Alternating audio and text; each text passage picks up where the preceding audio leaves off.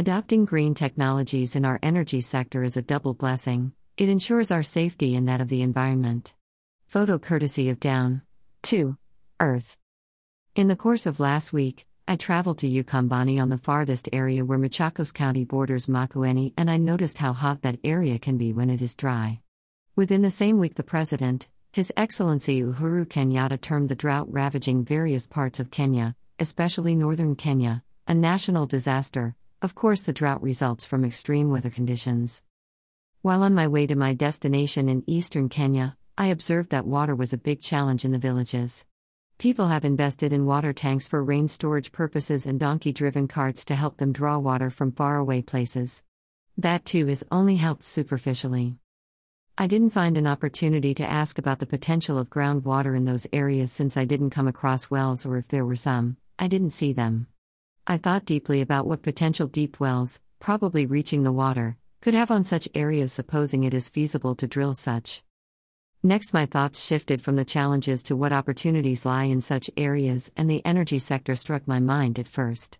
We have a huge potential to harness a lot of renewable energy from areas such as eastern and northern Kenya.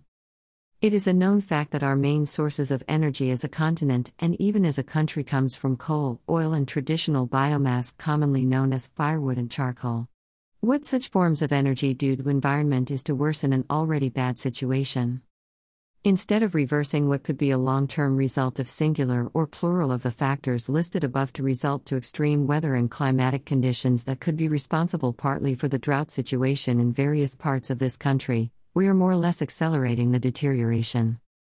Now that most of us are becoming more aware of what our actions do to the environment and from use of non renewable forms of energy, the rallying call for us to consciously embrace renewable sources of energy has become even louder.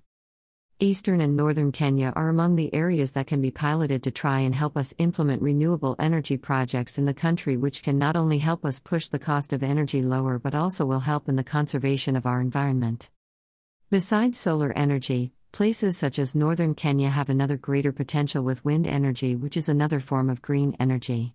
The coastal areas are also rich with wind, which needs to be considered for harnessing as we race to ensure we are not left out in the race to energize the world using green sources. Facts show that Africa has the potential to generate 40% of her energy from solar energy alone. This percentage could even be higher in individual areas, and we don't need any further evidence about how this is possible. I began by narrating about noting how a dry area eastern Kenya can be. To be specific, the place was very hot due solar rays. In fact, you could cook eggs from the sun rays with the simplest innovation. Sadly enough, only a fraction of that potential has been exploited in order to provide energy sources for industrial use, let alone for domestic use. As such, most of our energy thus comes from fossil fuels. And as we generate that energy, some of the technologies we are using are a disappointment.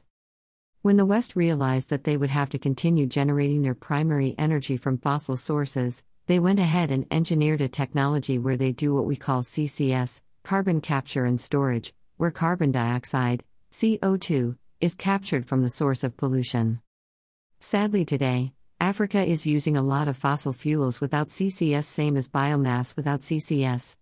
According to a 2020 IMF, International Monetary Fund, report, Africa is likely have notably embraced the CCS technology by 2050 for biomass forms only with a relatively increased use of fossil fuels without CCS as compared to fossil fuels with CCS technology that will be in use then. This paints a glimmer picture for Africa in terms of its strides to reduce use of fossil fuels which are very polluting. But then something at least puts a flicker of hope in our minds, the projection that our use of solar, wind, hydro and geothermal would have increased immensely by 2050. The report, over the long term, talks of a continent that would have massively turned green by 2100 with solar and wind topping in the list by over 50% provision of our energy. Add beauty to that, over 80% of the energy that will be consumed in Africa by then will be from renewable sources of energy. 2100 looks far fetched, but as they say of a journey, even the longest of them all at least begins with a single step. And the response by Africa to go green is thus slowly gaining momentum in a bid to catch up with the rest of the world beyond. Something which all of us need to be excited about. A company in the continent called Orion, based in South Africa, already announced two weeks ago that they intend to be the continent's first green powered miner. In fact, they intend to be Africa's largest renewable energy hub. I remember writing in 2019 about Strive Masiyiwa's race to build mini solar grids in rural Zimbabwe to enable energize even the poorest households in Zimbabwe too.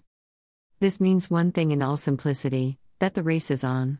The race to energize Africa using green sources.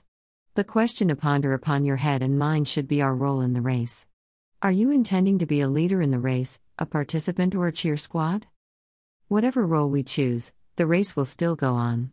Of all things, at least let us take a role in the race, and by that, we could have had a hand in conserving this beautiful planet called Earth. It is the only one we have. End. Copyright at 2021.